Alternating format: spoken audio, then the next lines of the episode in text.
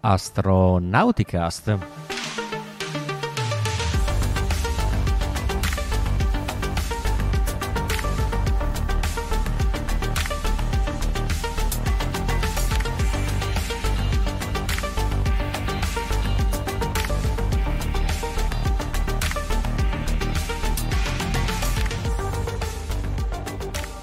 Astronauticast, puntata 25 della stagione 16. Astronauticast è il podcast dell'associazione ISA, l'Associazione Italiana per l'Astronautica e lo Spazio, e oggi è il 27 aprile 2023.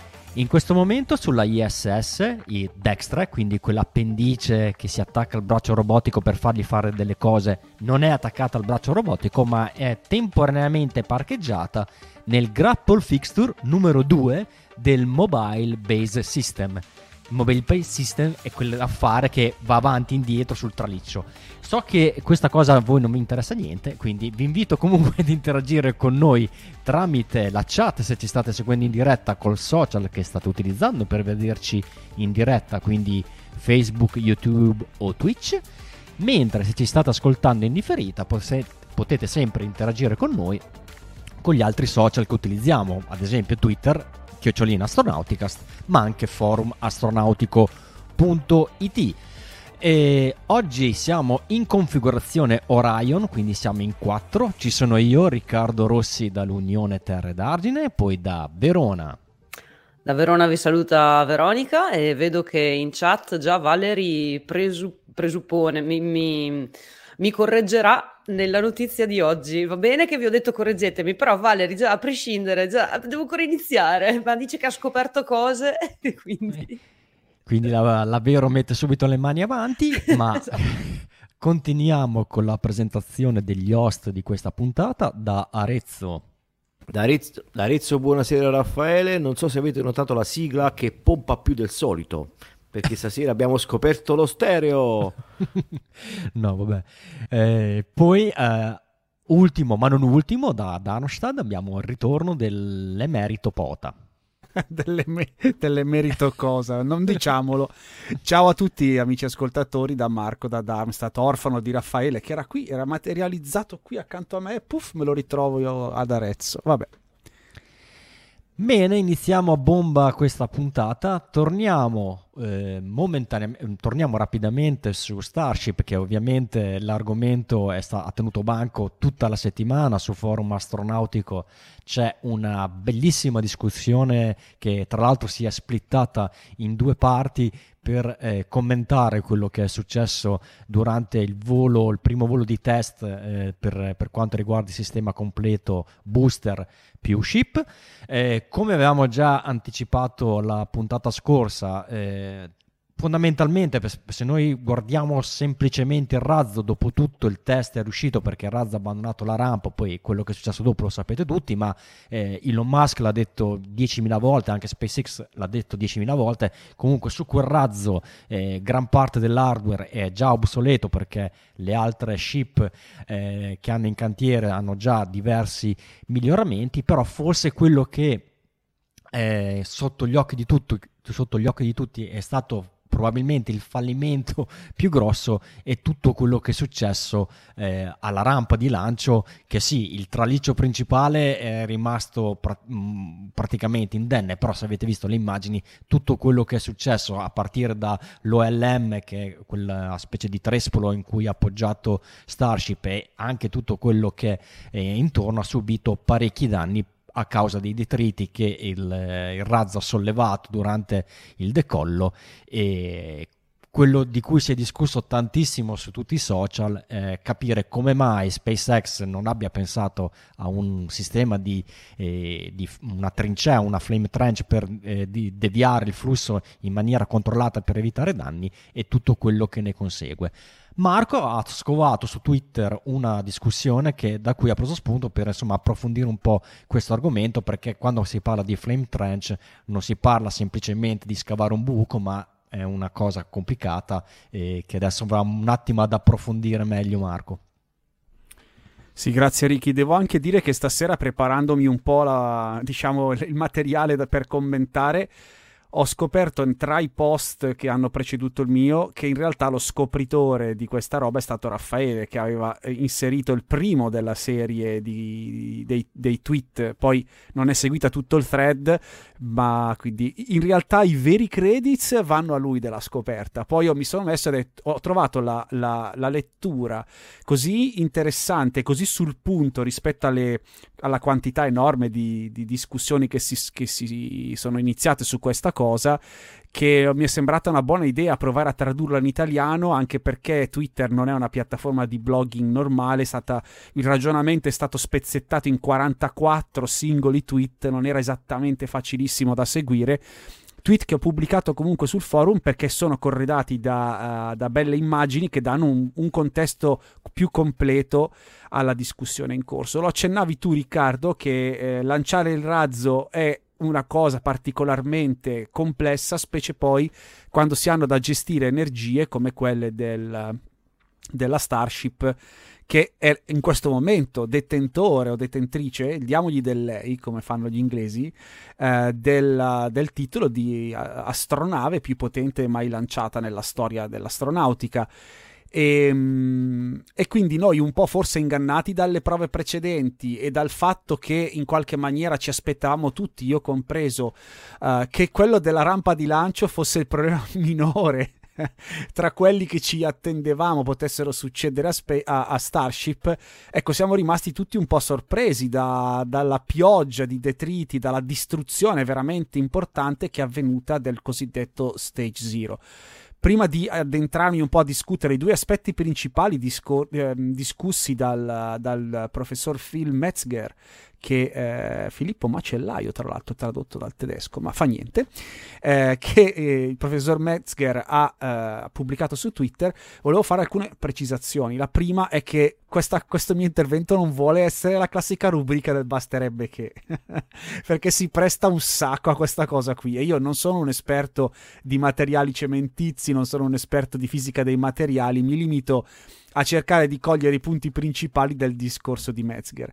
Eh, la seconda è appunto che l'esperienza, che, quello che dà un po' il più a, a, agli interventi di Phil è stata la sua esperienza diretta professionale perché ha lavorato per molti anni per la NASA e in quel ruolo era quel, il suo ruolo alla NASA era quello di essere il fisico dei materiali delle rampe di lancio e quindi ha affrontato professionalmente eh, questa cosa nel contesto di un programma che si chiamava Morpheus. Se lo cercate anche questo sul forum, fate un po' di archeologia, forum astronautica, eh, lo trovate. Si tratta di un programma, se non sbaglio, del 2014 in cui si testava un lander lunare e il suo interesse professionale per questo campo nasceva perché doveva andare a simulare appunto un, in, nella maniera più uh, accurata possibile un atterraggio su superficie lunare pur restando nel Kennedy Space Center in cui quindi sulla Terra Kennedy Space Center in cui erano stati realizzati dei terreni di prova particolari su cui eh, andare appunto a testare le capacità di questo lander eh, sperimentale.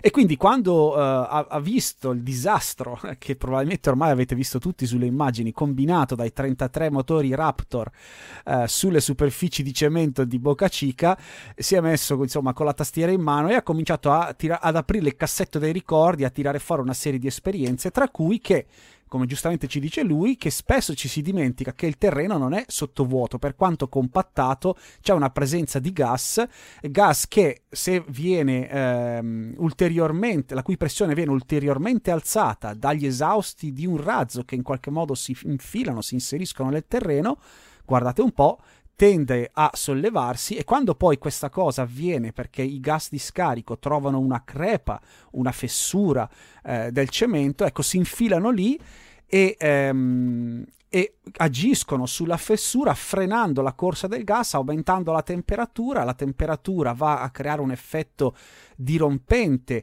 sul, sul materiale che compone il calcestruzzo che quindi si va a, a frammentare, a creare delle, delle, delle, sabbie, della ghiaia di cemento e quindi aprendo ancora di più la fessura, trasfor- consentendo ad ancora più gas pressurizzato di infilarsi al di sotto delle lastre, finché poi la pressione del terreno sottostante le grandi lastre di cemento è così alta da sollevarle e lanciarle in cielo, che di fatto è quello esattamente che abbiamo visto nei pochi secondi che sono seguiti l'ascensione in rampa di, di Starship, che ci è rimasto, io ho contato almeno 6 o 7 secondi probabilmente per avere un ok che tutti i parametri di lancio fossero verificati e poi insieme al razzo sono decollate delle, dei gran blocchi di cemento che abbiamo visto comparire di fronte alle fiamme. E, ehm, e, quindi questo è stato un grosso problema, un grosso problema sottovalutato e che probabilmente, non abbiamo di questo la certezza, ma probabilmente può essere una delle concause del fallimento dei primi motori Raptor che abbiamo visto di fatto spenti non appena Starship è uscita dalla colonna di fumo e di detriti. E anche in questo senso è stato interessante leggere un parallelo tra la reazione della rampa di lancio frantumata dai getti dei Raptor e quello che ci si aspetta sulla Luna, perché anch'io appunto non sono un esperto e mi sono subito fatto un parallelo mentale, ma se c'è questo problema così grande sulla Terra, dove c'era una superficie preparata, quindi in qualche modo che ha resistito per un certo periodo alla sollecitazione dei gas di scarico, cosa succederà sulla Luna quando magari più che all'atterraggio il Raz dovrà utilizzare i sei motori per ripartire? Parliamo di Starship lato ship, quindi la parte solo superiore eh, sarà un disastro, dovranno inventarsi qualcosa. In realtà, giustamente, prima di tutto qualcuno mi ha ricordato che quel modello di Starship dovrebbe essere dotata di un anello di motori in alto rispetto a quelli posti proprio sulla parte inferiore eh, del veicolo. Anche se non l'abbiamo ancora visto, in effetti è vero, abbiamo visto i render di NASA. La secondo elemento che mi ha fatto riflettere e capire che bisogna stare attenti a esprimere giudizi troppo frettolosamente è stato proprio il tweet di eh, Metzger che dice che in assenza di atmosfera i gas appena lasciano la, l'ugello del razzo, quindi la, la campana dentro la quale fanno pressione, si espandono in maniera perfettamente orizzontale ed è vero, mi sono ricordato di aver letto questa cosa anche studiando eh, il debunking lunare, no? di quando il LEM atterrava, come mai non c'è il cratere sotto il LEM? Ma la risposta è che in assenza di atmosfera i gas appena lasciano la campana del, ra- del scarico del razzo si espandono orizzontalmente e quindi il, il problema paradossalmente di Metzger era di ricreare sulla Terra lo stesso tipo di comportamento che il razzo avrebbe avuto sulla Luna, quindi in qualche modo di evitare la formazione di un cratere proprio al di sotto eh, del propulsore di Morpheus. E quindi cosa hanno fatto? Hanno nascosto delle lastre di acciaio o cemento al di sotto di un piccolo strato di, eh, chiamiamola regolite simulata, di ghiaia, in modo tale che fosse impossibile per il motore della potenza di quello del Morpheus di creare un cratere e di simulare invece il comportamento di espansione laterale, per quanto non esattamente identico, che si sarebbe visto sulla Luna. E, e, questo appunto gli ha consentito di capire, ci ha consentito di capire come mai potrebbe essere un problema decisamente più semplice da gestire, quello dei gas di scarico nel contesto di un atterraggio su un corpo celeste senza atmosfera, come la Luna non come Marte però perché su Marte, se per quanto un decimo di quella terrestre, un po' di atmosfera c'è.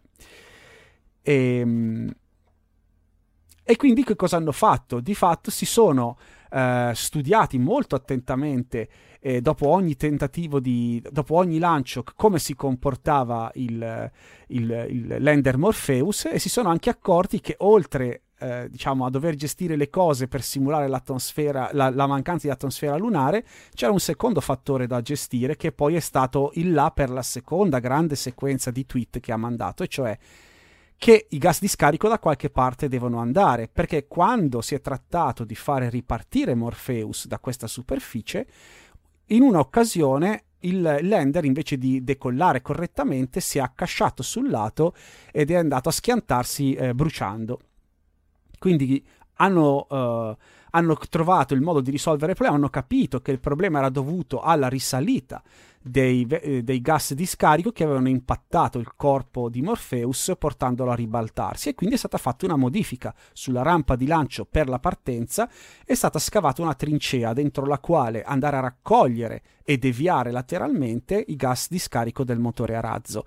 E questa è la seconda cosa eh, che andiamo ad esaminare, cioè abbiamo capito come le rampe vengono distrutte, e c'è un chiaro, uh, indi- una chiara indicazione su come gestire il problema dei gas di scarico, cioè vanno in qualche modo raccolti, incanalati e fatti, eh, come dire, sfogare eh, lontano dal razzo in modo che non rimbalzino all'indietro verso il razzo stesso, ma eh, si, si espandano lateralmente. Niente che non abbiamo già visto, perché tutti, tutti, tutti i lanci che avrete seguito fino ad oggi, compresi Falcon 9, Shuttle, qualunque cosa, vi sarete accorti che le prime fiammate non sono immediatamente attorno al razzo, ma fuoriescono da una serie di fossi o di fossate, di fossati scavati eh, al di sotto della rampa proprio per essere gestiti. Poi ovviamente la nube va davanti alle telecamere, sembra che sia molto vicina al razzo, ma in realtà non è così.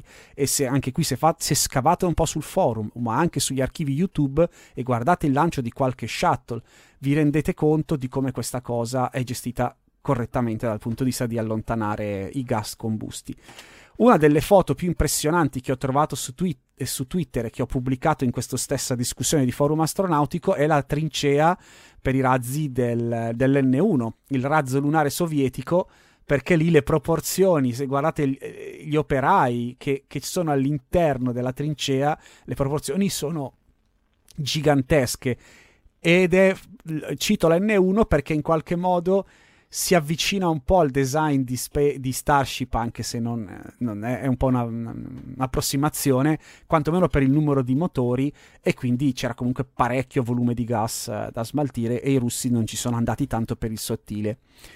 Eh, abbiamo tra l'altro visto che anni fa Musk aveva proprio dichiarato ufficialmente che voleva ehm, provare a lanciare da Boca Chica senza, eh, senza usare una trincea tradizionale si è rivelata una scelta poco felice anche perché probabilmente non ha visto un'altra delle foto più impressionanti che Phil Metzger ha pubblicato e che ci fa vedere migliaia di mattoni, di mattoni di materiale refrattario che in uno dei lanci dello shuttle si sono staccati dalle pareti di questa trincea sotterranea e solo grazie al fatto che i gas erano incanalati ad allontanarsi dallo shuttle non sono andati a colpire l'orbiter perché in quel caso, vista la quantità e la massa di ogni mattone, l'energia con cui sono stati schizzati a penso un chilometro, un chilometro e mezzo dalla rampa, sarebbe stato un problema enorme. Probabilmente lo shuttle sarebbe stato danneggiato in maniera irreparabile. La seconda cosa che va gestita, ehm, che va gestita diciamo durante il lancio, è il calore, il calore che è, stato uno delle, dei fattori che ha portato allo sgretolamento del calcestruzzo. Elon Musk ha pubblicato un tweet ricordando che nella zona di Boca Chica erano già arrivate delle consegne di materiale eh, che av- sarebbero andate a formare una piastra metallica scal- eh, raffreddata ad acqua, quindi eh, in qualche modo una sorta di piattaforma che andava, doveva essere messa al di sopra del cemento e il calore dei motori a razzo che andava a impattare questa piattaforma sarebbe stato asportato dall'acqua che quindi sottraendo energia termica al tutto avrebbe evitato che la piastra venisse fusa. Ecco, questa è un'idea che a Phil Metzger è piaciuta molto perché in qualche modo consente di mantenere più sottile la, lo spessore di questa, di questa, piastra che andrà a essere installata probabilmente al di sotto del monte di lancio di, um, di Starship e, e appunto gli è piaciuto soprattutto l'idea che se si utilizza l'acqua si può in qualche modo proattivamente sottrarre calore a tutto il sistema. Sarà interessante vedere in che modo poi, che forma, che geometria verrà data a questa, a questa rampa. Um, nel caso di Phil Metzger, le, la piastra d'acciaio che è stata posta al di sotto di Morpheus era anche ricoperta da uno strato di vernice ablativa e a livello fisico, se voi andate a fare ablazione di qualcosa, è lo stesso principio dello scudo termico ablativo che ha Orion, per esempio, il fatto che questo materiale di fatto evapori sottrae calore al sistema e tiene, aiuta a tenere sotto controllo le temperature. Quindi l'azione dell'acqua e di eventuali agenti ablativi sarà sicuramente propedeutica per evitare per aiutare ad evitare un ulteriore disastro come quello che abbiamo, abbiamo visto. Um, sto andando a guardare un attimo i miei appunti, esatto, della piastra di acciaio vi ho parlato, eh, c'è un altro fattore, oltre al calore, oltre all'evitare che i detriti vadano a colpire il razzo, c'è da gestire l'onda sonora perché è qualcosa di scioccante da un punto di vista anche fisico è il motivo per cui non ci si può avvicinare più di tanto al, alla piattaforma di lancio per esempio del, degli shuttle perché il livello di decibel era talmente alto che avrebbe causato dei danni fisici anche se non c'erano oggetti volanti no? come i detriti di Boca Chica che vi venissero a, a colpire come si gestisce questa cosa? Ecco, il secondo elemento che Phil Metzger suggerisce è appunto, tanto spiega perché c'è questo suono e che tipo di suono. Il primo problema nasce dal, da, una, da un'onda d'urto che è creata dall'aria che sta all'interno della campana del, del, um, dell'ugello di scarico del razzo, aria che viene violentemente spinta fuori proprio dall'accensione dei razzi stessi. C'è una marea di gas ad altissima velocità e supersonico che fuoriesce dalla camera di combustione del razzo che si prende violentemente tutto il volume all'interno della campana e quell'aria che stava lì fino a poco prima dell'accensione da qualche parte deve andare. Viene sparata come, da, come se fosse un proiettile verso il fondo della rampa di lancio dalla quale rimbalza e anche in questo caso come i detriti anche l'onda sonora tende a tornare su. E questa onda d'urto ha rischiato al primissimo lancio dello, dello shuttle eh, di rovinare la missione perché ha staccato alcune mattonelle eh, del, e in altre missioni ha proprio spostato completamente gli elevoni, che sono una parte delle superfici di controllo delle ali che aveva lo shuttle, a, con una violenza tale che i controllori si erano preoccupati che potessero essere rimaste danneggiate. E quindi come si fa?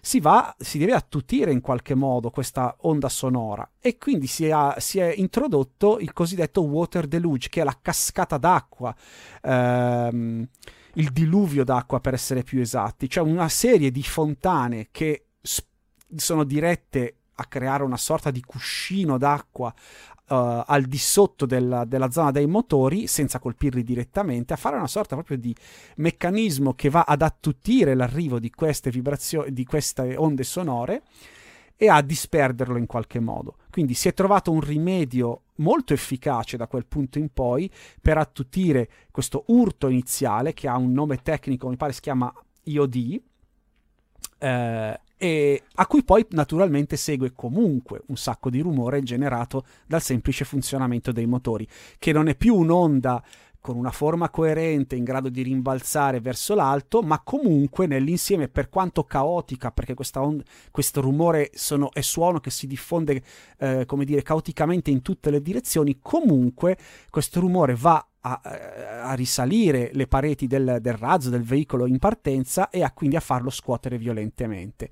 Più eh, si attutisce la violenza dell'onda sonora sul razzo, in un certo senso meno robusto deve essere questo razzo, perché il fattore che noi non sappiamo, e anche Phil Metzger lo sottolinea, è quanto sia solido, robusto Starship, quanta vibrazione è in grado di assorbire prima di arrivare a un danno uh, fisico. Non lo sappiamo. Chiaro, essendo in questo momento un sistema di prova, probabilmente è, è uh, come dire, conservativo da questo punto di vista. Ma se, oh, per ogni chilogrammo di metallo, di, di, di, struttura in più che mettete nel razzo per renderlo resistente a questo tipo di sollecitazioni, togliete un chilo dal carico utile. Eh? Quindi riuscire a capire esattamente il comportamento e le sollecitazioni che nascono dalle onde sonore, riuscire ad attutirle il più possibile, significa anche indirettamente regalare prestazioni al razzo che non, ha, non, non è più necessario costruire con una robustezza tale da resistere non solo alle sollecitazioni del lancio in sé, ma pure al bombardamento di onde sonore che lo colpiscono caoticamente eh, durante le prime fasi del lancio. Eh, e quindi, per finire, eh, la soluzione ideale che SpaceX si, ci si augura implementi è proprio la combinazione tra una trincea delle fiamme, una flame trench, che sia in grado di raccogliere in maniera efficiente tutti gli esausti dei Raptor e allontanarli in una direzione controllata via dal corpo del razzo. E combinata con un efficiente sistema di water deluge che, questo però c'era mi pare sulla rampa di, di Starship, che tiene sotto controllo l'aspetto delle vibrazioni acustiche direi che la solidità di Starship è stata dimostrata dalla giostra che si è fatta no, eh, nel momento in cui lo staging è fallito e si è messo a girare su se stesso penso tre o quattro volte no? Eh, penso che Raffaele eh, nella scorsa puntata abbia contato quattro volte eh, io non mi sarei aspettato che il razzo, avendo poi tra l'altro tutto il peso, la massa, scusate, spostata verso l'alto perché sta, eh, ship era piena di, di, propellente, non si fosse rotto da solo, non, non me lo aspettavo. Eh, quindi vuol dire che di margini gliene hanno costruiti parecchi, eh? anche io non sono un ingegnere strutturista, magari sto dicendo una scemata, però mi, mi, aspetto, conoscendo un po' l'ambiente del testing spaziale, che tante cose nelle, nelle, nei veicoli di test siano sovrastimate e poi si va a limare, a, a efficientare tutta una serie di cose via via che si parte con gli esemplari di produzione. La cosa per chiudere davvero questo intervento che mi ha stupito è che proprio per approfondire la discussione con gli amici sul forum, se si fanno un po' di ricerche eh, su, diciamo, sui motori di ricerca riguardo questo argomento, si trova letteratura eh, anche di NASA che risale agli anni 60. Quindi forse io nella mia testa, e posso naturalmente sbagliarmi, non penso che molti ingegneri di SpaceX abbiano semplicemente letto quei documenti e deciso di ignorarli. Forse c'è stato un po' di eccesso in quello spirito di mettiamo alla prova tutto quello che si conosce, che è anche un altro delle cose belle di SpaceX, ridiscutiamo tutto, rivediamo tutto. Alcune cose però forse sono anche magari un capriccio del capo o un desiderio di facciamolo lo stesso, me ne prendo io la responsabilità non lo so, in effetti può farlo, è la sua azienda o può consentire, magari non per sua decisione diretta, facciamolo senza, ma lanciamo in questo modo, può averlo consentito a qualche ingegnere suo un po' più spericolato. Eh, e penso che la risposta che gli è stata data è che si possono rompere le cose e probabilmente che ci saranno delle trafile abbastanza lunghe perché se si sospettava l'intervento di gruppi ambientalisti eh, di proteste prima del lancio caspita, con la quantità di, di, di cemento particolato e, e quant'altro eh, che è andata a colpire una zona molto ampia attorno a Boca Chica, probabilmente quell'effetto lì è stato più di quello stimato nella valutazione di impatto ambientale. Eh, e quindi potrebbe succedere che le autorità mettano a terra SpaceX o impediscano un lancio di Starship per un tempo più lungo di quello che SpaceX si aspettava, in modo tale che si assicurino della serie prima sistemi la rampa, ci fai magari uno static fire con 33 motori e quando vedo che non fondi tutto eh, diciamo con i miei occhi fa, sto facendo qui il funzionario della F- FAA un po' burocratico, allora sì, allora procedi. Eh, credo che dopo, dopo, quel pasticcio lì, un piccolo prezzo anche dal punto di vista dei ritardi, SpaceX eh, lo dovrà pagare. Chiudo qui, spero di essere stato abbastanza chiaro. Ripeto, i, t- i thread è molto lungo, ci sono tante foto molto, molto belle che è impossibile, soprattutto in piattaforma podcast, mandare a voi ascoltatori, quindi vi invito a dare un'occhiata a tutta la discussione che abbiamo aperto sul forum. Benissimo Marco, super interessante e, ehm, e soprattutto eh, è bello perché fa capire a magari chi non è, non è, pratico, non è appassionato di astronautica, che magari un aspetto come, come tu hai detto in introduzione, così, che sembra quasi marginale, cioè la, la gestione della la costruzione della rampa di lancio e la gestione dei, dei, degli esausti, sia in realtà in questo caso molto molto importante e insomma è anche eh, ehm, potrebbe come tu giustamente hai detto, causare dei ritardi inaspettati per quello che sarà la, tutta la roadmap di, di Starship. Staremo a vedere, sono molto curioso di vedere quali di queste possibili eh, soluzioni adotterà SpaceX, se la piastra, se scavare una fossa, se fare tutto quanto, aumentare il deluge system, eh, però anche questo è testing e anche questo è sviluppo. Passando completamente... Eh, Dimmi vero. Niente, è interessante eh, proprio il fatto che eh, tutti questi detriti sono causati da qualcosa che non si vede, come le onde d'urto, no? C'è anche questo water deluge che lo, che lo chiamiamo spesso il, il um, vibration suppression system, uh, qualcosa del genere, che dici vai il sound a, suppression, sì. Esatto, vai a sopprimere il suono, le vibrazioni, ok, lo prendi come dato di fatto, ma il suono è qualcosa che non vedi e quindi dici vabbè, ma tutto il casino lo fanno i motori, lo fa il fuoco, lo fa, lo fa qualcosa che vedi e invece no, non sempre, cioè non solo. Ci sono delle cose che non vedi, che, di cui non ti rendi conto immediatamente e, e, e che però sono quelle che hanno un, tanto impatto, insomma anche quelle ce l'hanno l'impatto e mi è piaciuta la spiegazione di come si muove il suono di, che, da, da, dentro la cupola del, del, del, del, motore esce, rimbalza e torna su e tra l'altro in chat leggevo che cioè, in, in qualche video in 4K si vede addirittura le onde d'urto di Starship che sono alte quanto la torre, cioè ma impressionante. Sì, sì. E io se non ricordo male lo static fire che era stato fatto con 31 Raptor comunque era a potenza inferiore rispetto a quella usata per, le, per il decollo. In ogni caso hanno avuto... Poi molto la... molto breve. Eh. Sì, sì, hanno avuto la prova provata che probabilmente quell'innovazione lì è troppo costosa.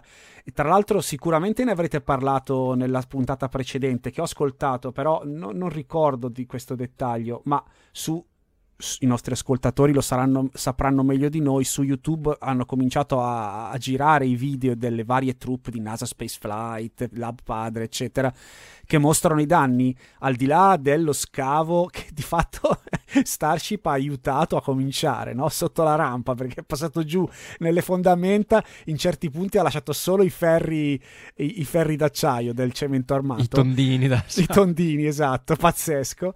Ma se guardate la Tank Farm, eh, qua, ci sono dei bei... De- mi vengono solo termini in inglese stasera, delle belle ammaccature, esatto. e, e, in un paio di casi i ragazzi di NASA Spacefly dite adesso non si vede più perché è vuoto, ma da quel buchino lì usciva gas, quindi c'è stato anche qualche perforazione.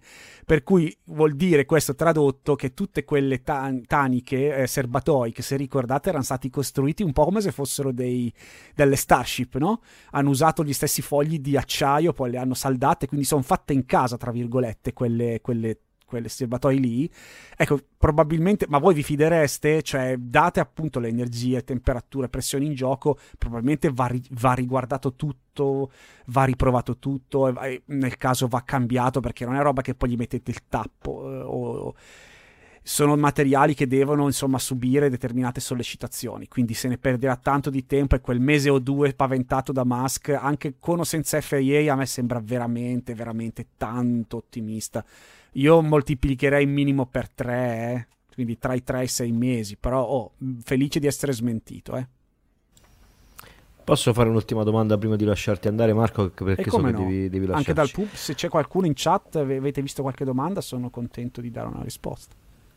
Parlando di water deluge della um, torre di, della, del launchpad di Starship, io ho visto delle immagini in cui si vedono dei getti, non ho capito bene se di acqua o di gas, che fanno un tornado all'interno di questo anello che ha la base uh, di Starship. È quello il sistema di water deluge oppure io forse ho capito male, ma mi sembra no, no, qualcosa lì, di fatto è un okay. cuscino d'acqua che viene creato sotto i motori, perché come ti dicevo, immaginati gli ugelli dei razzi come se fossero degli enormi cannoni e il loro proiettile è l'aria che hanno all'interno appena prima del, dell'accensione del motore tu hai una specie di tappo pum, che, che, si libera e la prima cosa che fa il Water Deluge System è quella di, di attutire e di assorbire quell'energia lì e poi di gestirsi il rumore casuale che viene poi dal normale funzionamento dei motori. Quindi se, lo, se, riguardi quel video, ma così come se guardi il video della partenza dello shuttle o dell'SLS, che è ancora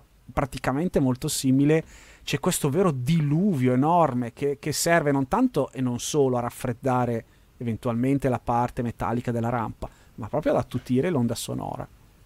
Ha una forma molto particolare, non l'ho mai visto in quel Sì, probabilmente ecco, poi ci saranno degli additivi per carità, esatto, perché eh, ad, tempera- ad, altissime temperature si può arrivare anche alla scissione dell'acqua, avere delle f- sacche di idrogeno che paradossalmente diventano esplosive. Sicuramente magari avranno degli additivi, ma il principio è quello di, attu- di, di usarlo come un cuscino. Sì, Valerie dice che si chiama Firex, quindi acqua più darsi, sì, qualche sì, altra cosa come qualcosa, dal nome Fire Extinguisher, quindi qualcosa che serve per eh, contenere quantomeno sia il fuoco che anche eh, l'onda acustica. E cosa succederebbe se Starship decollasse, partisse sopra una piscina? Eh, eh, evaporerebbe istantaneamente tutta l'acqua, non lo so. Eh, va, dipende una, quanto è grande la piscina, mi viene da rispondere.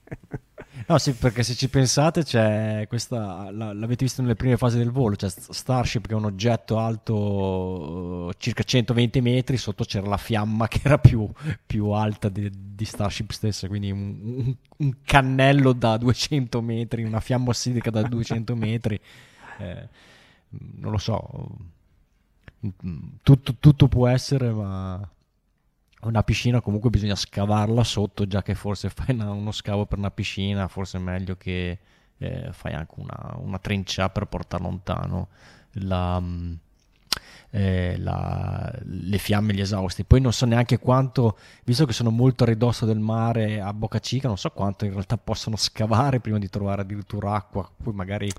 eh, quella è una cosa che, che, che, ha, ha incuriosito anche me e una, una, una risposta parziale me l'ha data proprio la costruzione della rampa del 39A o B, non ricordo, eh, di cui ho trovato sempre le foto su Twitter ed è se vai a guardare lo scavo che hanno fatto per le fondazioni di quella lì, probabilmente hanno delle pompe attive, eh, che è un po' come scavare quando fai, che ne so, delle tratte di gallerie sotterranee eh, che passano attraverso corsi d'acqua o sotto corsi d'acqua.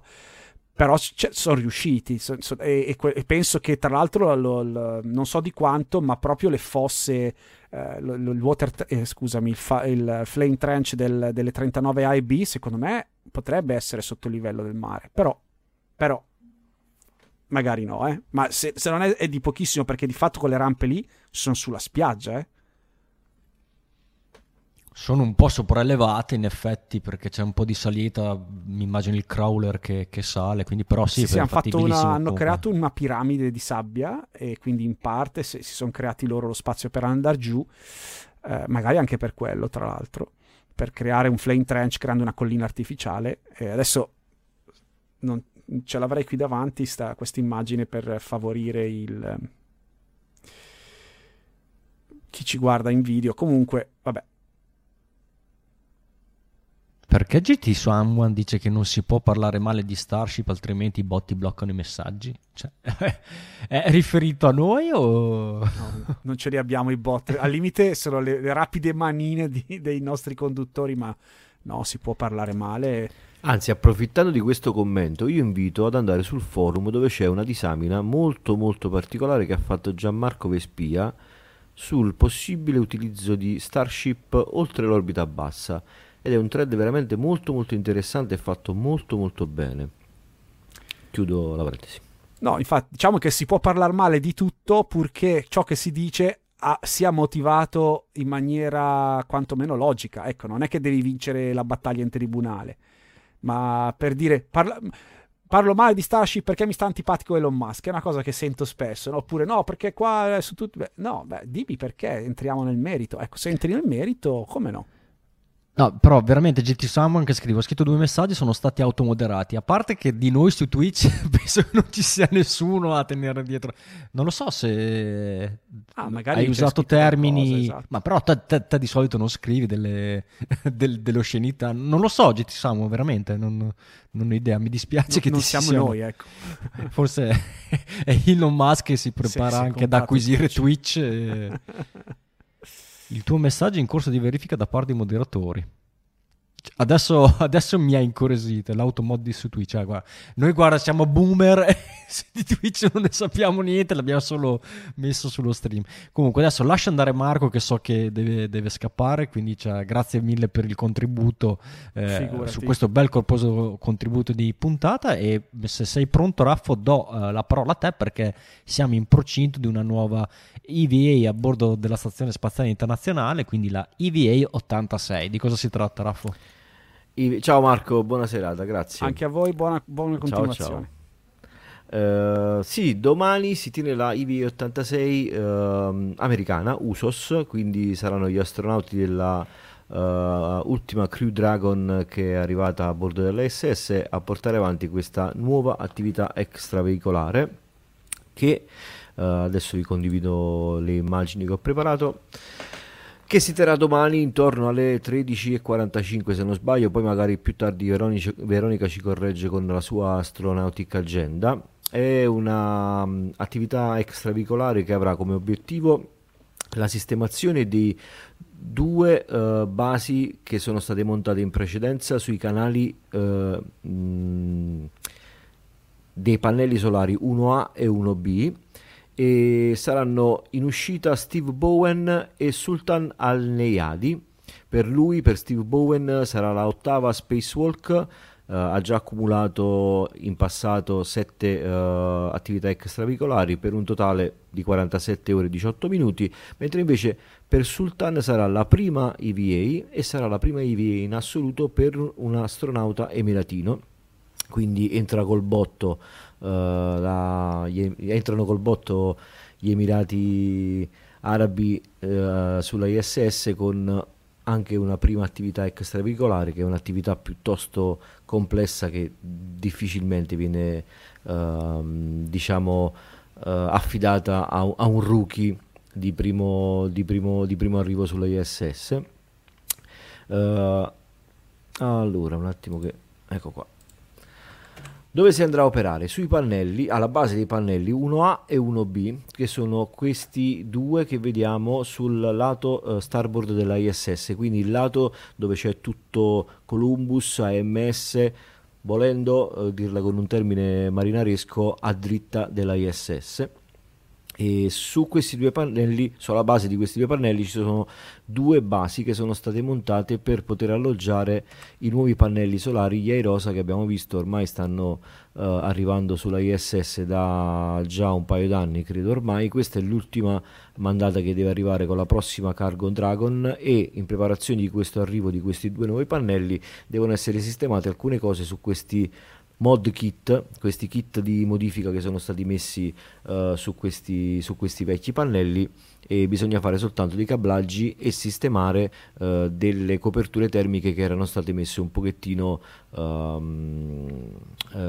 non male, erano state messe in una maniera non, non nominale su questi, su questi tralicci nuovi che sono stati montati per alloggiare i futuri ultimi due Aerosa. Questi qua sono gli ultimi due che andranno a completare il pacchetto di 6 Aerosa che servirà ad aumentare la, uh, la produzione di energia elettrica delle SS. Uh, eh, qui vediamo la prima immagine sul, uh, sulla base del pannello denominato 1B ci troviamo proprio alla fine del truss della ISS quindi andranno a lavorare proprio sull'ultima parte del, della ISS per andare a sistemare questo, questa base.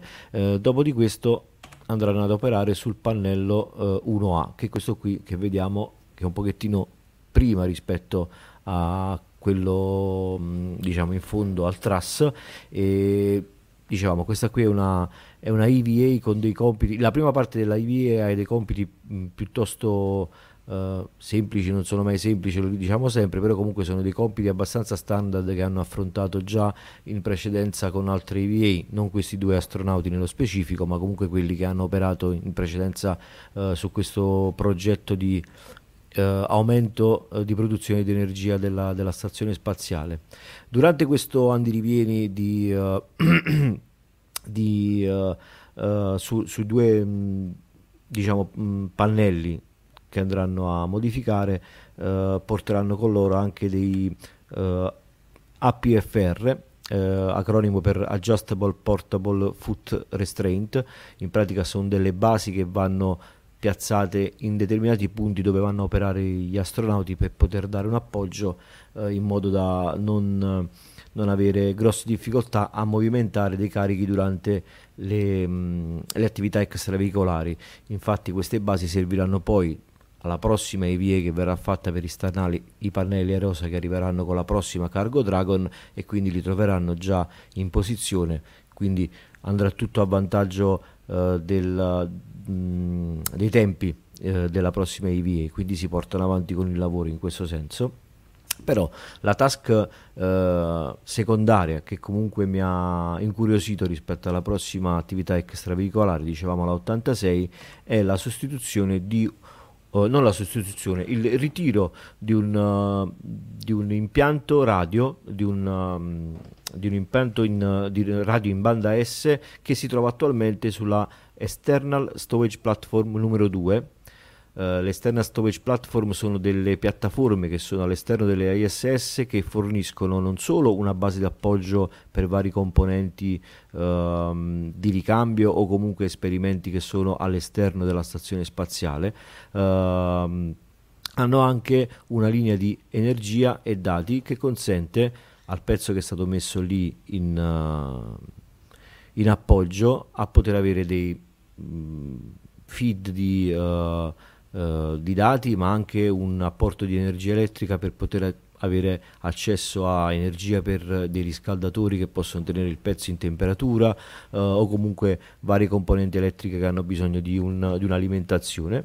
In questo caso la piattaforma ESP2 si trova proprio vicino all'airlock della, della ISS e qui c'è questa antenna uh, che si chiama S-Band Antenna Support Assembly SASA in pratica un gruppo che tiene insieme delle antenne ad alta e bassa frequenza in banda S. Non ne capisco niente di queste cose, quindi se volete delucidazioni sulle bande e sulle radio potete chiedere alla Veronica e a Riccardo. E... dicevamo questo, questo, pezzo si trova qui in questa posizione perché in passato era stato sostituito questo, questo gruppo di antenne um, eh, e quindi adesso bisogna riportarlo a terra per poter essere riparato. Uh, è un pezzo che non è stato studiato in passato per poter essere riportato a terra. Uh, di solito si pensava di poter operare questo uh, pezzo soltanto con un cambio dall'esterno fatto come è stato visto in passato, mi sembra l'anno scorso in una IVA di cui non ricordo il numero e basarsi sui pezzi di ricambio che c'erano a bordo della ISS per poter sopperire eventuali guasti. Purtroppo eh, ci sono stati più guasti del, del preventivato e questo pezzo deve essere riportato a terra.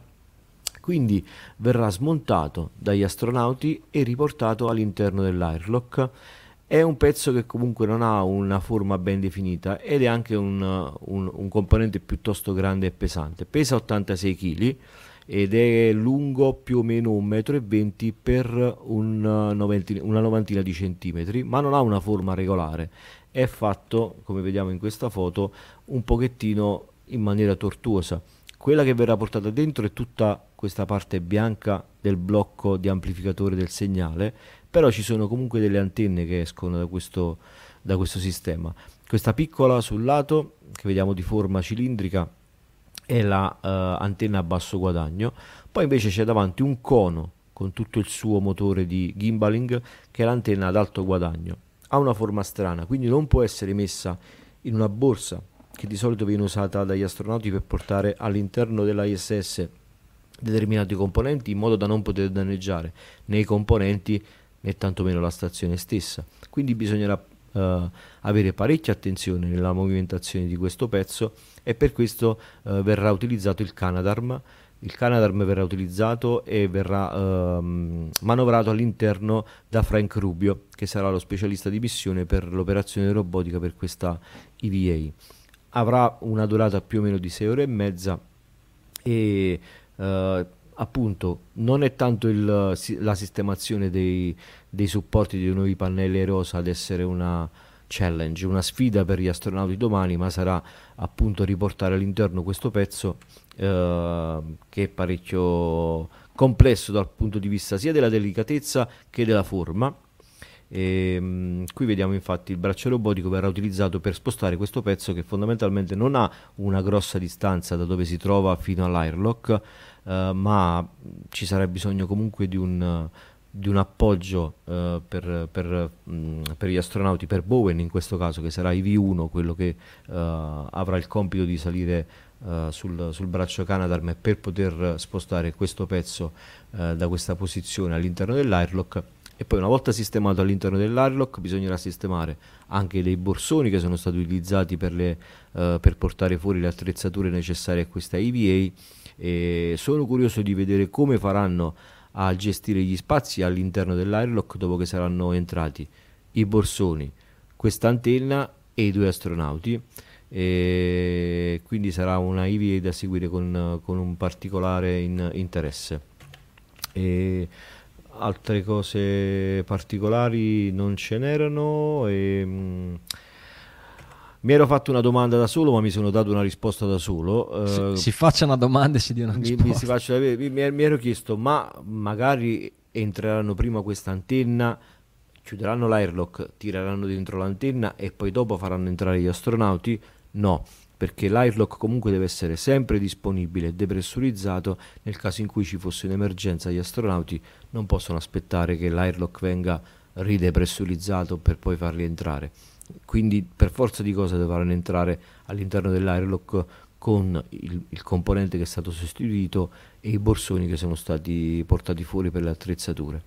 Uh, due cose sulla S-band antenna è un'antenna che viene utilizzata per trasferire tutto quello che è il canale voce e dati dalla ISS verso terra.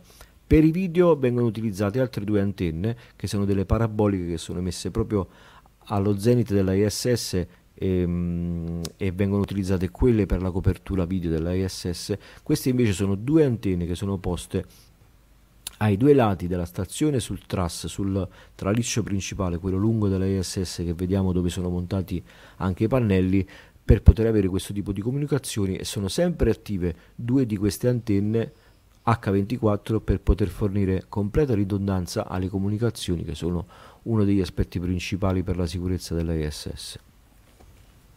Allora, banda S, quella che va dai 2 ai 4 GHz, banda KU invece, che è quella che di solito utilizzano per i video, è quella che va tra i, 18 e i, tra i 12 e i 18 GHz. Sì, non li imparerò mai a memoria. Eh, nemmeno io, nemmeno io. Infatti sto leggendo su Wiki. Pian per... piano forse ci, ci arriverò. e vi ricordo che come sempre le attività extraveicolari sono seguite in diretta su NASA TV, quindi se non avete niente da fare, volete vedere delle belle immagini sia di, insomma, degli astronauti che lavorano, ma anche così nel contesto eh, ascoltare le comunicazioni da, da, Houston alla ISS e viceversa è sempre molto bello se chiaramente vi interessa la materia, se no è una noia mortale, però... Eh, sì, sì, perché eh, vanno avanti. Le 6 ore e mezza di passeggiata però c'è il collegamento domani alle 13.45, un'ora e mezza, forse anche due buone se ne vanno per aspettare che si vestano, entrano, fanno la depressurizzazione e quindi domani nel pomeriggio secondo me se vi collegate intorno alle 3, 3 e mezza cominciate a vedere delle belle immagini dall'esterno che sono sempre più spettacolari perché abbiamo un set completo di camere ad alta definizione che ormai sono all'esterno delle SS, le hanno sostituite un po' tutte da poco e poi anche i caschi degli astronauti hanno le, le telecamere ad alta definizione che sono veramente belle e danno delle immagini spettacolari. Poi soprattutto come vi dicevo sul canale uh, eh, 1B, quello che è più all'esterno delle ISS, saranno proprio affacciati sulla Terra, non ci sarà nessuna interferenza nel campo visivo, sicuramente poi ogni tanto si fermeranno a fare qualche, uh, qualche, qualche campo ampio per offrirci qualche bella immagine della Terra. Poi come sempre ci, te- ci, teniamo a fare un appello se qualcuno dei nostri ascoltatori lavora diciamo a Sky o a Discovery che in Italia purtroppo il canale di NASA TV via, eh, te- via televisore non si vede, ok? Che si può vedere via internet, però Sarebbe bello che ritrasmettesse NASA TV in HD anche sul TV, però nessuno, nessun pacchetto purtroppo offre in Italia eh, NASA TV. Vabbè, parentesi che simpatica che lo ricordiamo sempre. Grazie eh, Raffo per l'approfondimento. Se poi dopo eh, se succede qualcosa di interessante la prossima settimana magari ci fai un riassunto se, se vedi che ne vale la pena. Nel frattempo, ah, scusa, siamo... approfitto per questa domanda che mi fa Matteo Rosabilia. Scusami, eh, dicevo che questo pezzo deve essere portato all'interno della SS non per essere buttato, perché come diceva lui, non poteva essere preso e buttato fuori dalla SS. No, verrà portato a terra con la prossima cargo, la CRS, non mi ricordo quale, e, ehm, e per essere ricondizionato. Una volta ricondizionato verrà riportato a bordo e poi tenuto come spare parts per eventuali necessità future. Prendo al volo una domanda di Emiliano che, che, riguarda un attimo l'argomento di inizio puntata. Ho letto che la Starship con l'attuale configurazione di motori non sarebbe adatta al lancio verso la Luna a causa del troppo basso impulso specifico del secondo stadio. Cosa ne pensate? Eh, sappi che per quanto riguarda la, un eventuale lancio lunare di Starship, eh, così com'è, come dici tu, non andrebbe bene eh, ci sarà una Starship eventualmente per fare... Ehm, ti, volevo dirti, guarda sul forum astronautico, quel, eh, come diceva Raffo, c'è un post di Vespia, di Gianmarco Vespia, che, che fa una disamina proprio di questi aspetti e c'è anche questo esempio qui uh, almeno ci vorrebbe un tanker per fare rifornimento e una Starship completamente diversa, ottimizzata per l'atterraggio lunare. Quindi sì, così com'è non potrebbe, come ha scritto Gianmarco, eh, carico utile sulla Luna, 0 eh, tonnellate in, que- in, questa, in, questa, configurazione. Quindi sì, è un po' più complicata la, la storia e capisco che sia che i media generalisti magari dicono ah la Starship ah, ci porterà eh, sulla Luna, su Marte, in realtà eh, è una semplificazione, cioè ci sta chiaramente perché il fine ultimo eh, di, di, di, SpaceX, di Elon Musk è, è, quello però con le dovute precisazioni del caso. Ma le cargo non hanno tutti i rientri in atmosfera? No, le, fortunatamente abbiamo le Cargo Dragon che hanno proprio questo fantastico valore aggiunto che possono eh, rientrare a terra portando eh, materiale, cioè, quindi eh, eh, se non ci fossero quelle con il pensionamento eh, dello shuttle le uniche astronavi, le uniche navette che potevano riportare a terra il materiale erano le Soyuz, quindi pochissima roba salvo l'equipaggio, ma fortunatamente sono arrivate le Dragon che permettono di, di portare anche un, un, un, oggetto come questo, quindi di una, di una certa massa. Siamo già lunghissimi, comunque ne approfittiamo per arrivare all'appoggio della puntata. Grazie per le domande, anzi eh, è uno dei punti che, che, ricordiamo sempre. Ringraziamo voi per i vostri commenti, per le vostre domande e vi invitiamo a continuare a farlo.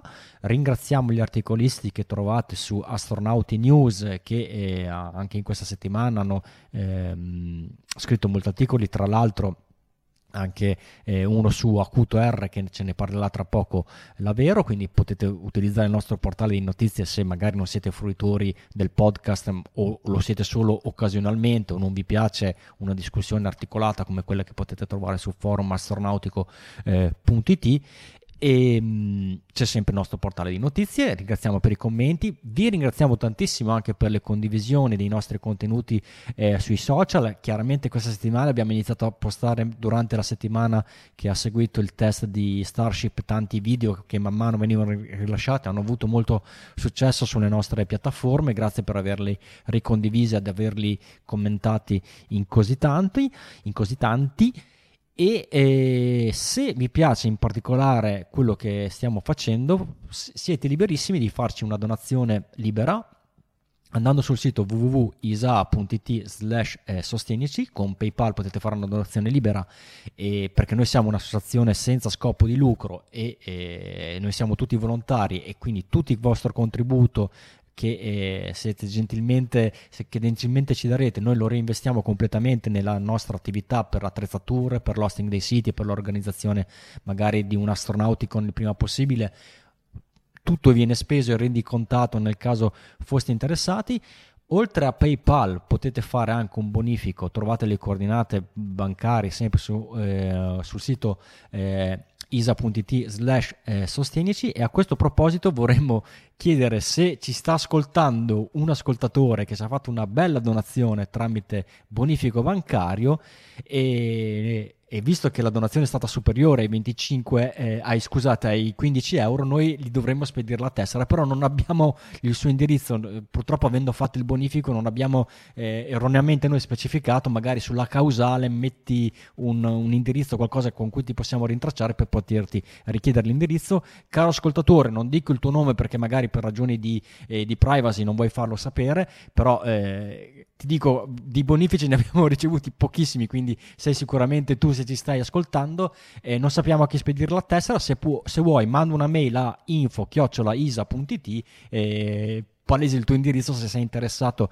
a ricevere la tessera che ripeto è questa ogni anno noi facciamo questa tesserina eh, con una grafica sempre diversa ogni anno è una tessera che non vi dà uh, diritto assolutamente a niente, solo un riconoscimento per la vostra donazione. Tessera che tra l'altro abbiamo anche consegnato alla protagonista della tessera stessa. Qui vedete il nostro presidente che la settimana scorsa si trovava in quei eh, di Colonia, ne ha approfittato per allungare a Samantha la tessera con Samantha. Quindi abbiamo fatto questo, questa foto eh, parzialmente inception perché comunque sulla terra c'è la, gra- esatto, esatto c'è, c'è la gravità, non, Samantha non si è potuta rimettere nella posa della foto, ma comunque l'abbiamo ovviamente eh, l'abbiamo omaggiata della tessera eh, chiaramente eh, con, molto, con molto piacere.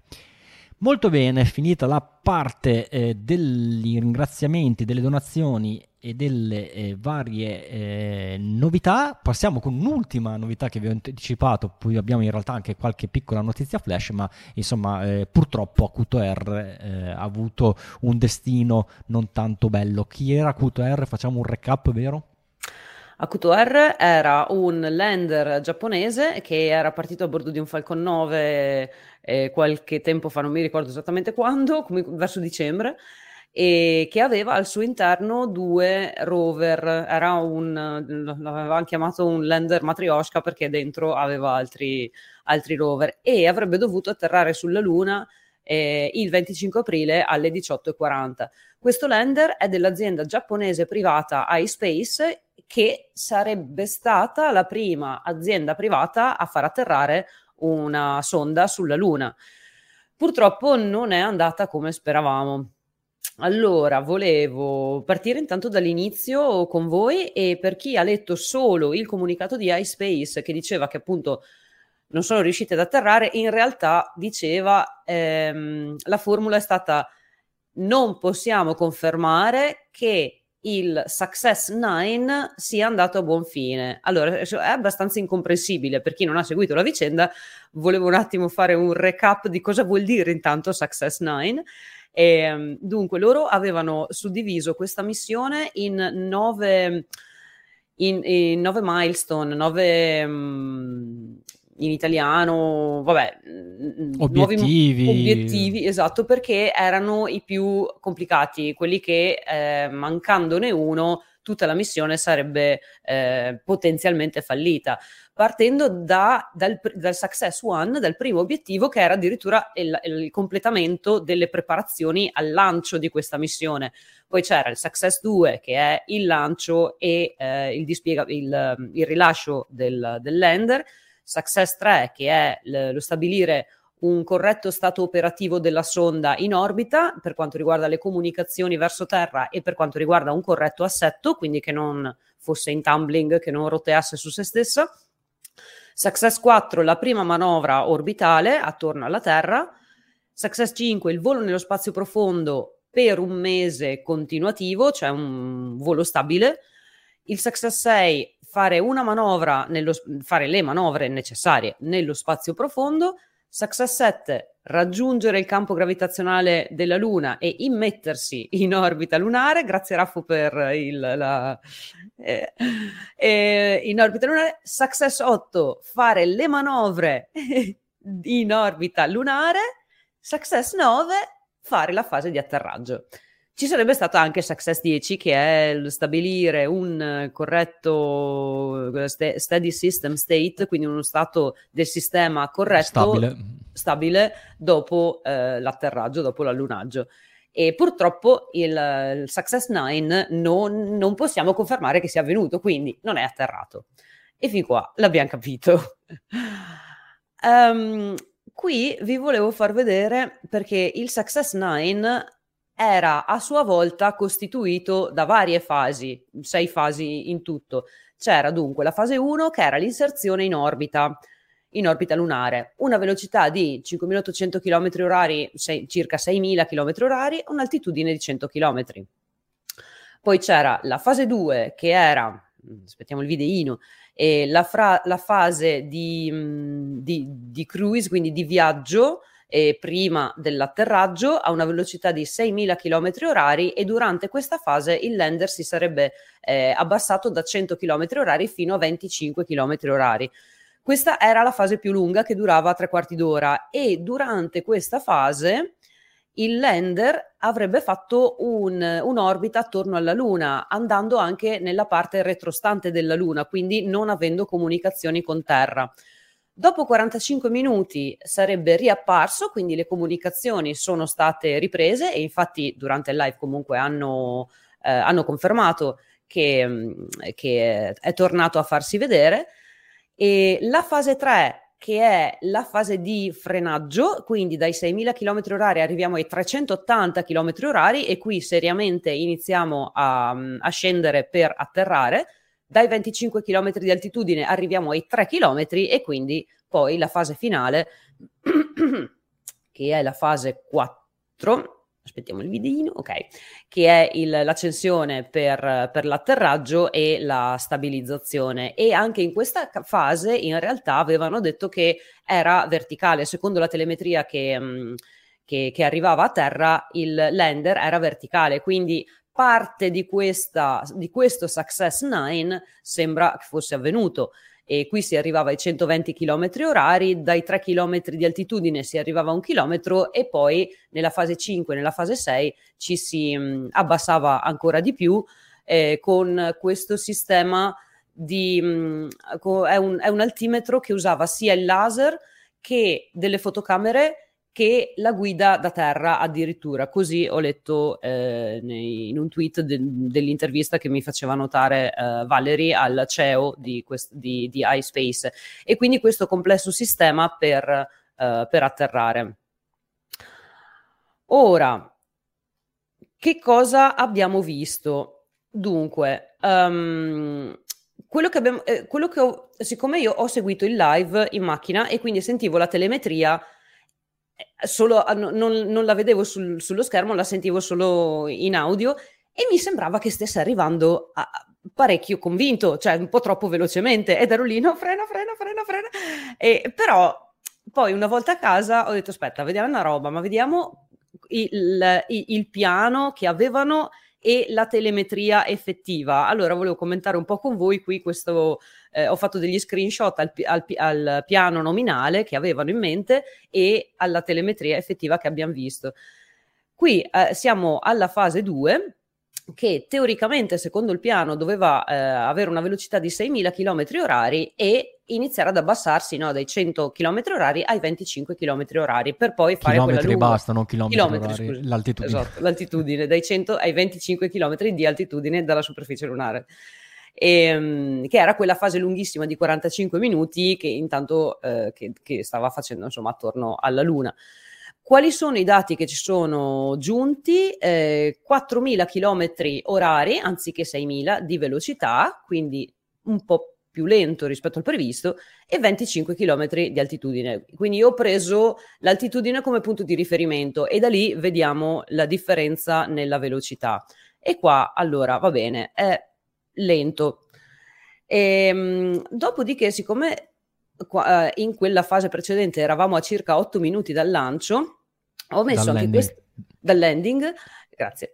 E ho messo anche questa slide che, in cui siamo a, a T-2 minuti più o meno dal landing, in cui eh, Valerie su, su Twitter faceva notare che forse siamo un po' troppo oltre per quanto riguarda la zona geografica, perché eh, Acuto R, che poi ho scoperto si chiama Hacto, Hacto R, eh, doveva atterrare nel cratere Atlas, ma dalla, mm, eh, dall'infografica, da, sì, dal, dal, dal, video simula- simulazione che ci mostravano in live, il cratere Atlas eh, cioè, l'avevamo già superato ormai. E allora, come mai cioè, è sbagliata la simulazione? Cosa è successo? Non se ne sono accorti? In realtà, oltre al cratere Atlas, che era il punto principale, l'obiettivo A eh, di questa missione, avevano già considerato altri tre, tre zone di backup nel caso fosse andato storto qualcosa. Ma cosa vuol dire? Che noi, era, noi qui eravamo già a T-2 minuti dal landing. Queste zone qui sarebbero state raggiungibili se qualcosa fosse successo prima, perché il lander per arrivare in quelle zone avrebbe dovuto fare qualche altra orbita attorno alla Luna e inserirsi in una traiettoria corretta per arrivare in quelle zone perché non erano una in fila all'altra, no? quelle zone erano un, un, po' spostate. Quindi, se prima avessero trovato dei problemi finché era in orbita lunare, eh, allora avrebbero potuto scegliere altre due, altre um, tre eh, location. E però sembra che effettivamente sia stato così, cioè sembra proprio che ah, do, dopo che dopo la, l'atterraggio in questi giorni e sembra che effettivamente non, non, avessero intenzione di atterrare nel cratere Atlas, ma in una delle altre tre zone. E in effetti la, il live è, è, iniziato tardi rispetto a quanto previsto e anche le varie fasi erano, eh, erano tardive rispetto a quanto avevano um, comunicato in precedenza. Quindi può essere effettivamente che eh, avessero cambiato zona di atterraggio. Tornando alle nostre telemetrie rispetto al piano, abbiamo che nella fase 3 ehm, il lander avrebbe dovuto arrivare dai 25 ai 3 km di altitudine con una velocità di circa 380 km orari. Quello che abbiamo visto noi è circa 3 km di altitudine con una velocità di 236 km h quindi leggermente più lento. Andando avanti vediamo che a un chilometro di altitudine avrebbe dovuto avere una velocità di 120 km h In realtà dalla telemetria sembra che ne avesse una velocità di 142, quindi qui hai, sembra che abbia iniziato ad accelerare. E questa qui eh, è l'ultima Ok, no, la prossima fase è l'ultima abbastanza ehm, eh, credibile perché adesso, adesso vediamo. Ok, qui siamo che nel piano avrebbe dovuto arrivare a 20 metri di altitudine dalla superficie lunare con una velocità di 17 km orari. E qua iniziamo un po' a sballare perché Avendo superato il chilometro di altitudine, eh, vediamo nella telemetria un 0.21 chilometri. Il cronista parlava di 20 metri. E io non sono mai stata brava nelle trasposizioni, ma 0,2 chilometri sarebbero 200 metri. Qui, ok, mi, Ricky mi conferma. Quindi, se a 200 metri fosse stato a 60 km orari, come diceva la telemetria, quindi se andiamo a credere alla telemetria, siamo abbastanza eh, in linea perché siamo qui. No, siamo più veloci perché in realtà a quell'altitudine, quindi torniamo indietro qui, fra i 3 e 1 chilometro avrebbe dovuto essere 120 km orari e noi siamo a eh, 62 km orari, quindi sarebbe stato più lento. Ma se noi andiamo a prendere quello che ha detto il cronista, quindi 20 ehm, 20 metri dalla superficie della Luna, allora siamo molto più veloci rispetto al previsto. Andiamo avanti e da qui in poi la telemetria non funziona più perché vediamo qui in alto che intanto non, non sono più verdi i numerini ma sono neri e in più c'è proprio scritto simulazione. E sembra che eh, a 80 metri di altitudine lui stesse facendo i 30 km orari quando in realtà avrebbe dovuto farne, torniamo qua, sui 17 km orari, quindi era molto più veloce e da qui in poi la velocità ha continuato ad aumentare fino ai um, eh, 3, eh, me- 3 metri, giusto, 30. che stava fa- 30 metri che stava facendo i 3 km orari, sì, perché prima eravamo a 800 metri, vedi che mi confondo anch'io. 80 no, metri, 80, okay. 80 prima metri, 80 metri, adesso 30 metri, 3 km orari, quando in realtà avrebbe dovuto farne, non ho più l'altra slide, e avrebbe dovuto farne, non mi ricordo, comunque era, eh, era una telemetria sballata, cioè da un certo punto in poi le cose sono andate in, in qualche modo. Che cosa hanno detto? Intanto, vabbè, poi do- dopodiché è sceso, non abbiamo più sentito niente, nel senso che hanno detto ma ci serve un po' di tempo affinché ci arrivino i dati a terra, hanno mandato pubblicità varie, alt- dopo dieci minuti ci serve ancora un po' di tempo perché arrivino i dati a terra, allora c'era chi ipotizzava ma magari deve ancora aprire l'antenna ad alto guadagno, sta cercando di aprirla, per... ma per un viaggio sulla Luna eh, ormai i dati avrebbero dovuto arrivare, insomma sa- sarebbero già uh, arrivati. Come, come, si dice, ma mi confondo con i verbi. Comunque, dovevano arrivare prima di, di, di quel momento e quindi abbiamo capito insomma che alla fine c'era qualcosa che non andava ed è crashato. Che cosa si, si dice in merito? Che um, intanto il team di ingegneri verificava mano a mano il, um, eh, propelle- la quantità di propellente stimato e sembra, e sembra che ne avesse, ehm, che l'avesse finito prima del previsto. Ed è per questo che a un certo punto, cioè lo vediamo rallentare all'inizio e poi a un certo punto lo vediamo eh, cadere a terra perché non aveva più propellente. Ma oltre a quello c'è anche il fatto che mi raccontava Valerie giusto questa sera che eh, deve esserci stato un problema con l'altimetro. E quindi anche lì, eh, anche questo ha, ha, ha causato insomma questo, questo, fail, questo fallimento del lancio, del, dell'atterraggio. Quindi di questo Quindi lander. Probabilmente anche i dati falsati che arrivavano dalla esatto, telemetria. Esatto, infatti. Ma non ho capito una cosa, il, il, filmato che abbiamo visto era ovviamente la simulazione in, in grafica 3D, ma i dati che c'erano su di telemetria erano quelli reali, quelli che vediamo nei pallini... Quelli nelle destra. slide che ti sto facendo vedere, sì, nei pallini verdi okay. sono quelli reali. Il filmato, okay. quello iniziale, no, era proprio il piano di volo. Ok, perfetto. No, scusami, non avevo capito quello che stavo vedendo. E, e, e credo, di, cioè la mia sensazione è che questi pallini qua neri, invece, dove sopra c'è scritto simulazione, sia una simulazione, cioè non, non, non, fossero, non fossero reali oppure erano sballati dal fatto che l'altimetro non funzionava. Eh, ecco, magari se, se, la, se, l'altimetro era sballato, ciao a tutti. No, vabbè, ah, dipende se questi dati simulati sono tipo fatti per interpolazione rispetto a quello che arrivava prima o se sono solo simulati nel senso che dovevano essere quelli da eh, così previsti non, eh, però insomma se eh, scusati vado indietro di una slide se sì. Eh, a 62 km orari a 200 eh, metri non era ancora totalmente sballato sto, sto, sto valore questo qua. no perché è verde, eh, infatti. Cioè... No, che vi- se è verde vuol dire che gli, arrivava in, dire- che gli arrivava in diretta, in diretta. sempre se, se, poi l'altimetro gli stava comunicando la quota giusta. Perché 62 km orari a 200 metri eh, non sono poi così diversi dai... dov'è quell'altro? Da questi 200 metri, non lo trovo più la slide. Uh, ah,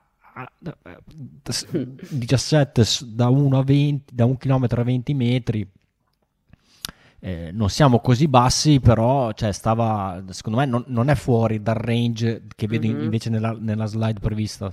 Se da un chilometro a 20 metri doveva scendere da 120 a 17 km orari, eh, adesso dovrei mettermi qua a fare la, la curva a vedere com- come se, se, sempre se l'andamento dovesse essere lineare. Probabilmente è veramente successo qualcosa.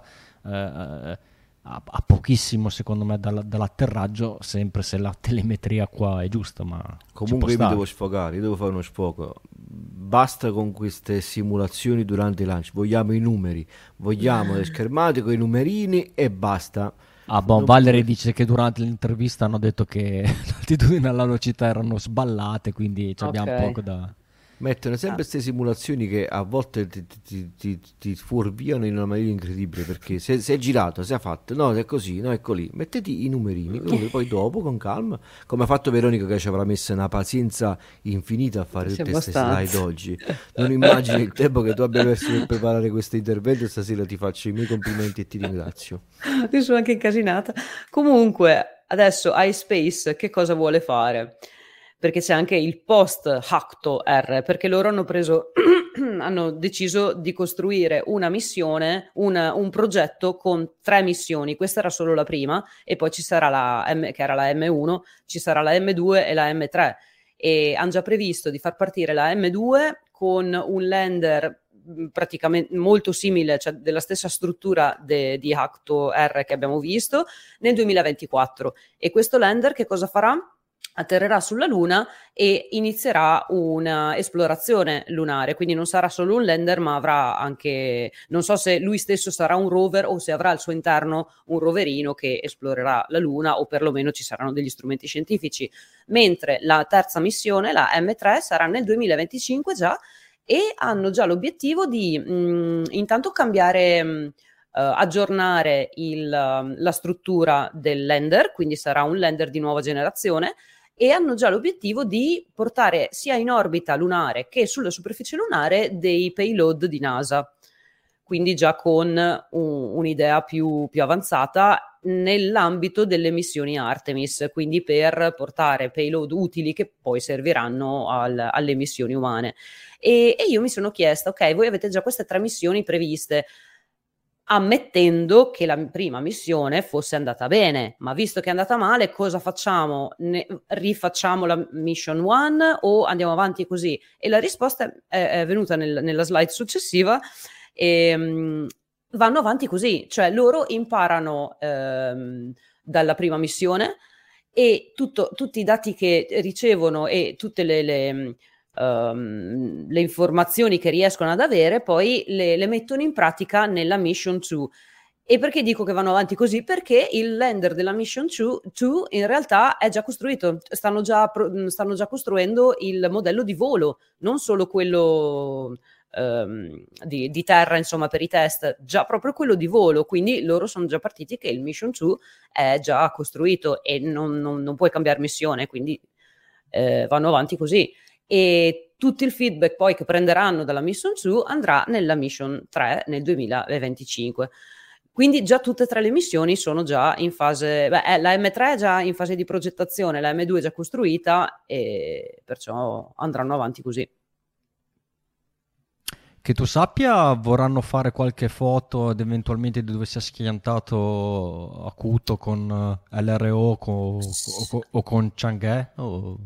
Allora, io leggevo in questi giorni che l'RO ehm, aveva mm, la, la sua traiettoria prevedeva il fatto di passare sopra a- alla zona in cui si è schiantato Hacto R, ma non ha ancora mandato foto. Quindi suppongo che sì, così come hanno fatto con Vikram, eh, faranno così anche con, con lui. Bene, bene, staremo a vedere. Ne approfitto anche per fare un'errata corrige ed ecco perché mi piace eh, fare le puntate in diretta così la gente mi bacchetta subito che dicevo ma NASA TV in Italia non si vede per TV invece no, ma hanno... Fabio mi ricorda che se avete eh, un decoder TV SAT eh, trasme- o, o un decoder di Sky è sul canale eh, 9195 ed è eh, in Ultra HD. Grazie, fra, grazie Fabio, e quindi aggiorno anche questa cosa nella mia, nella mia pletora di ignoranza. E io ringrazio Valerie per tutte le dritte che mi ha dato su questa missione, che mi, ci taggava sempre come astronautica su Twitter. Oh, guardate, è successo questo. Ah, ma secondo me è successo così. Quindi sono riuscita a mantenere attiva l'attenzione su, su quello che stava succedendo per questo lander. Grazie anche a te, Valerie. Eh, Maldossa ci chiede se le manovre erano fatte da un software o hanno inviato le manovre da terra eseguite paro paro. Hai detto che erano t- tutte e due? Cos'era? Allora, sì, allora inizialmente l'avevano presentato come ehm, completamente automatico, perché una volta che arrivi là poi eh, de- doveva gestirsi per conto suo. Però poi leggevo che c'era anche un mix di manovre da terra e quindi magari Valerie, se, se, mi rispondi tu, quindi credo entrambe le cose, perché quando vai su Marte non puoi manovrare da terra perché la, la latenza è troppo alta, ma sulla Luna magari qualcosina riesce a fare. Va bene, nel frattempo che, che Valerie ci pensa, visto che siamo un po' lunghi con la puntata, Raffo, c'hai una breve news su, su come sta andando il viaggio per Juice? Sì, sta andando benissimo, l'immissione in orbita è stata quasi perfetta da parte del razzo uh, Ariane 5, uh, quindi non ci sarà uh, bisogno di sprecare carburante per fare le correzioni di orbita, almeno nelle parti iniziali del suo primo tragitto intorno a alla prima orbita intorno al Sole. Eh, sono stati attivati alcuni strumenti, o meglio, si sono mh, mm, avuti i primi eh, dati di ping, o meglio di eh, connessione eh, di prova con i, i, i primi strumenti. Eh, il primo è quello del strumento JMAG che è quello che sul, sull'asta principale più lunga del, della sonda JUICE, eh, sta bene, eh, invia segnali e sono arrivati anche i segnali dallo strumento eh, RIME, che è il radar eh, che scansionerà il sottosuolo dei vari eh, satelliti gioviani. E però su Rime ancora non si hanno notizie per quanto riguarda l'estensione, ma eh, dicevamo in queste settimane ci sarà un lungo processo di estensione di tutti questi uh, antenne e strumenti per poi essere mh, mm, commissionati, come si dice, uh, commi- verrà fatto il commissioning di questi strumenti durante sì, attivati prossimi... per la prima volta. Sì, verranno attivati testati. per la prima volta e testati per, mh, mm, nelle prossime settimane, quindi vi daremo notizie in merito. Quindi la sonda sta bene, sta viaggiando e Valerie dice che in teoria era t- totalmente automatico il, il, il, profilo di atterraggio di, di Acto. Passiamo ai link della settimana, il primo che vi propongo uh, sono io ed è un, un, un, thread su forum astronautico che il nostro Lucky 5 ha aperto ed è una cosa simpatica, è una specie di, ehm, di, così, di, di sondaggio per, per, tra di noi per eh, eleggere la patch più bella di tutte le Expedition, quindi partendo dall'Expedition 1 sulla ISS fino all'Expedition 69 che è quella corrente.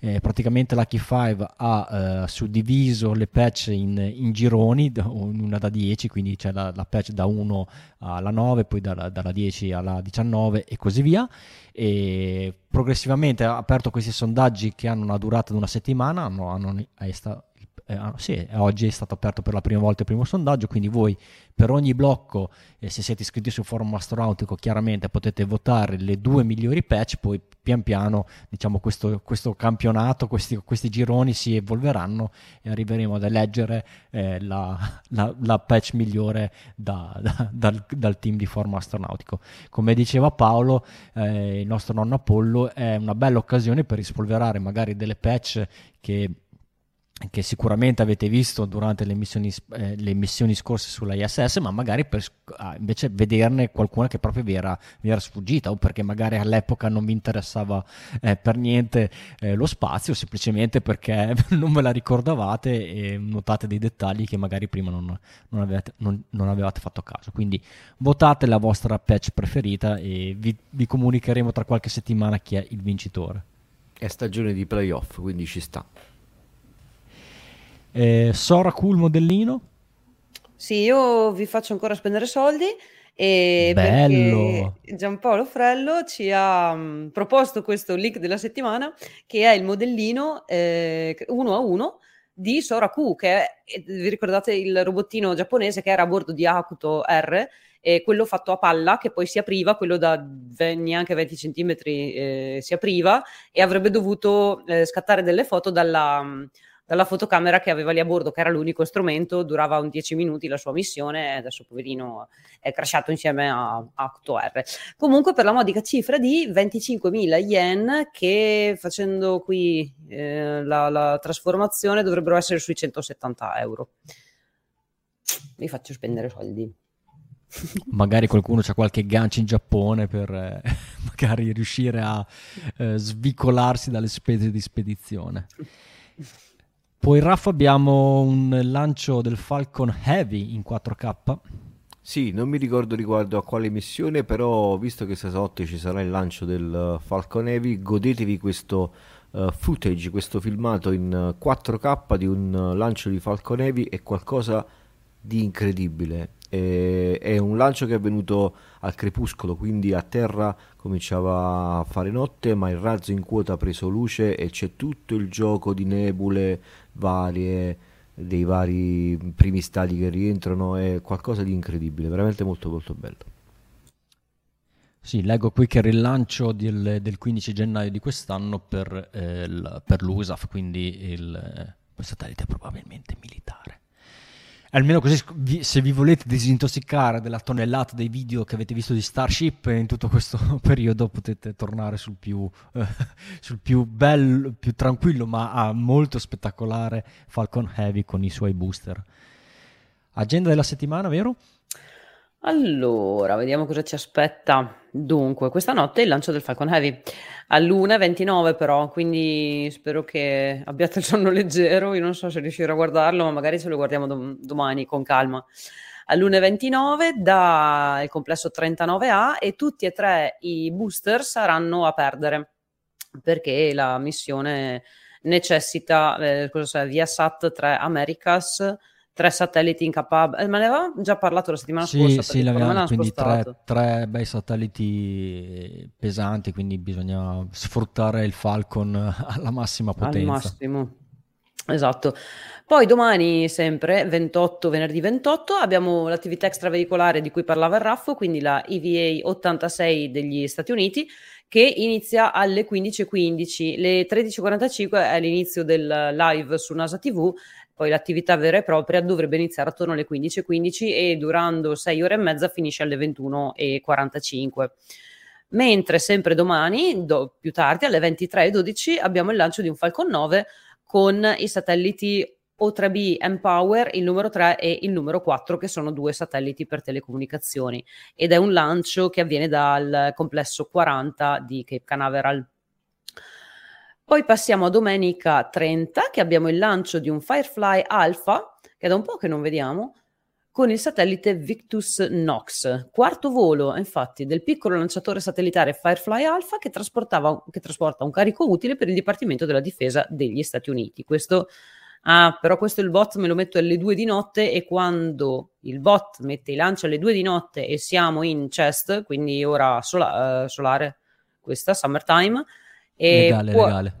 Legale. Summertime che è legale. Eh, infatti per quello dico summertime sarà solare. No, è legale. e, um, non è detto, insomma, è incerto, è un volo incerto. Però domenica 30, tanti auguri Victor Glover, che è stato anche selezionato per la prima missione con per esseri Artemis umani 2, sì. per Artemis 2, esatto, sulla Luna. Poi andando alla settimana prossima, vediamo che cosa abbiamo. Lunedì, primo maggio, abbiamo il lancio di un Electron e con un satellite, e la missione la, è stata chiamata Rocket Like a Hurricane ed è un satellite, un Tropics 2 che serve proprio per monitorare eh, gli uragani ed è alle 3 di notte però, beh però dai siamo in ferie, possiamo vedercelo. Poi c'è un contatto Aris al pomeriggio alle 14.43 con la Council Rock South High School di, di, di, della Pennsylvania e l'astronauta incaricato sarà Steve Bowen. Uh, però sarà un contatto diretto, quindi lo si può vedere su un live di YouTube. Martedì 2 maggio abbiamo il lancio di un Falcon 9 con gli Starlink, il gruppo 5-6, questo alle 10.20 di mattina. Mercoledì 3 è il compleanno di Alex Gerst e ci sarà un'altra attività extraveicolare, questa volta l'attività, la EVA 57 russa, che è stata spostata di qualche giorno perché Raffo Dovevano verificare... Eh, dovevano verificare delle procedure perché ultimamente i russi stanno stampando dei modellini della loro parte della stazione, quindi stanno facendo le preparazioni per le EVA su questi modelli e stanno rivedendo un pochettino tutti gli step, però è quella per spostare l'Airlock da Rasvet a Nauka. A Nauka, mm-hmm. e sarà utilizzato ancora il braccio robotico ERA. E questa attività extraveicolare inizierà dunque mercoledì 3 alle 22.05 di sera e si concluderà giovedì 4 alle 4 di notte, alle 4.05. Giovedì 4 maggio che è il uh, May the 4th, che è anche il, il giorno del compleanno di Maurizio Cheli ed è anche il giorno, la sera della nostra prossima puntata. Alle 21.30 ritorniamo noi con la puntata 16 per 26? 26. E, sper- e speriamo 26. che la forza ci aiuti perché stasera...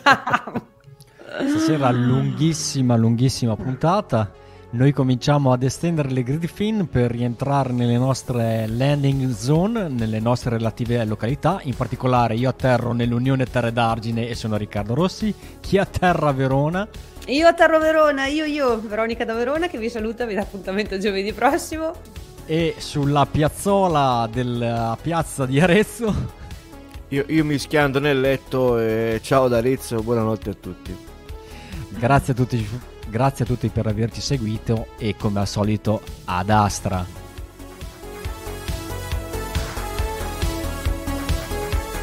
Ma come pompa!